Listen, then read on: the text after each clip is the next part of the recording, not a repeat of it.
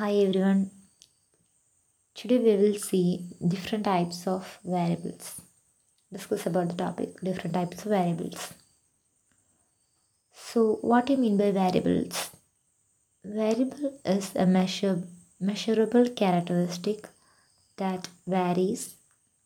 It may change from group to group, person to person, or even within one person over time.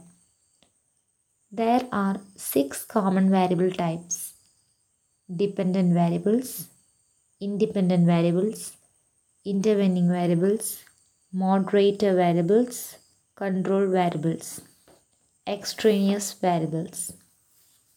First we will see about dependent variables.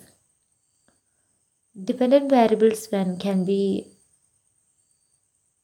defined as the effect of manipulating, or dependent variables show the effect of manipulating or introducing the independent variables.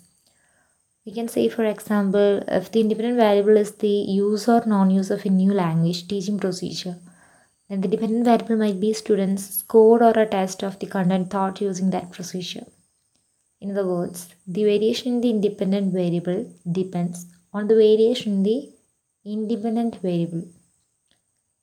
So now we will see about independent variables. Independent variables are those that the researcher has control over. This control may involve manipulating existing variables. Example, we will say modifying existing method of instruction or introducing new variables. Example, adopting a totally new method for some sections of a class in the research setting.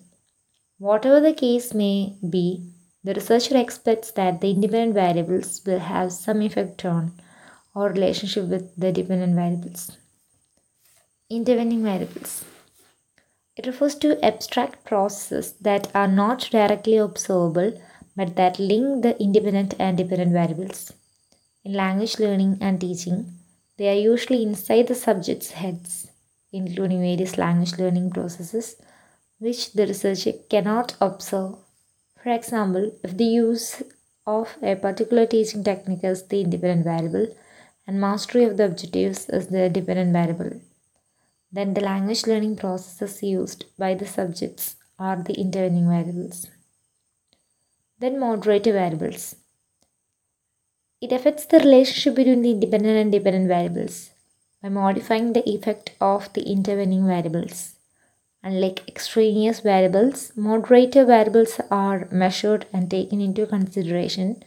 Typical moderator variables in T E S L and language acquisition research, when they are not the major focus of the study, include the sex, age, culture, language proficiency of the subjects.